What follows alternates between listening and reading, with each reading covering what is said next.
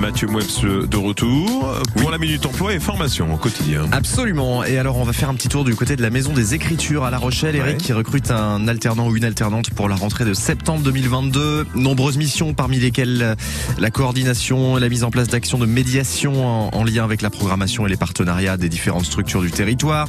Vous assurez l'accueil et la présentation du lieu ainsi que les expos lors des horaires d'ouverture. Et puis, euh, vous assisterez également la coordinatrice de projet pour la communication du lieu, que ce soit sur le site internet, les réseaux sociaux, euh, les programmes papier, les infolettres. On recherche un profil euh, formation BTS, tourisme ou communication, licence en lettres, sciences humaines, gestion de projet ou communication, un parcours en direction de projet audiovisuel et numérique, la bonne connaissance de l'écosystème de la structure, un intérêt pour le milieu culturel et artistique, ça va de soi, une aisance relationnelle et une capacité d'adaptation à tout public, une grande autonomie, un goût de l'initiative ainsi qu'une maîtrise de l'anglais courant.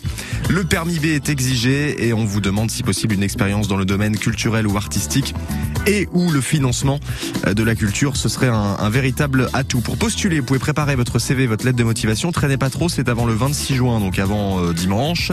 À Édouard Morneau, je vous mets sur euh, le site francebleu.fr son adresse mail pour que vous puissiez candidater. Donc à partir de septembre 2022, c'est une alternance. Et puis on va faire un petit tour du côté de Royan avec Kobogo, dont j'ai déjà parlé dans la Nouvelle Écho. Hein. Ces jeux de pistes qui sont organisés, ces escape games en plein air qui sont proposés, notamment tout l'été et on recherche un animateur ou une animatrice pour l'escape game en plein air, la palette perdue de Picasso à Royan. Donc sur juillet et août, vous travaillerez 28 heures par semaine, c'est rémunéré au SMIC. Vous aurez toutes les infos euh, qui vont bien sur francebleu.fr et là aussi vous préparer votre CV, votre lettre de motivation pour postuler. Bon, il n'y a plus qu'à, comme dirait l'autre. Bon courage pour toutes vos démarches et merci Mathieu. À tout à l'heure. L'emploi avec AS Emploi La Rochelle, votre agence d'intérim de proximité, toujours à vos côtés pour vous accompagner dans vos projets.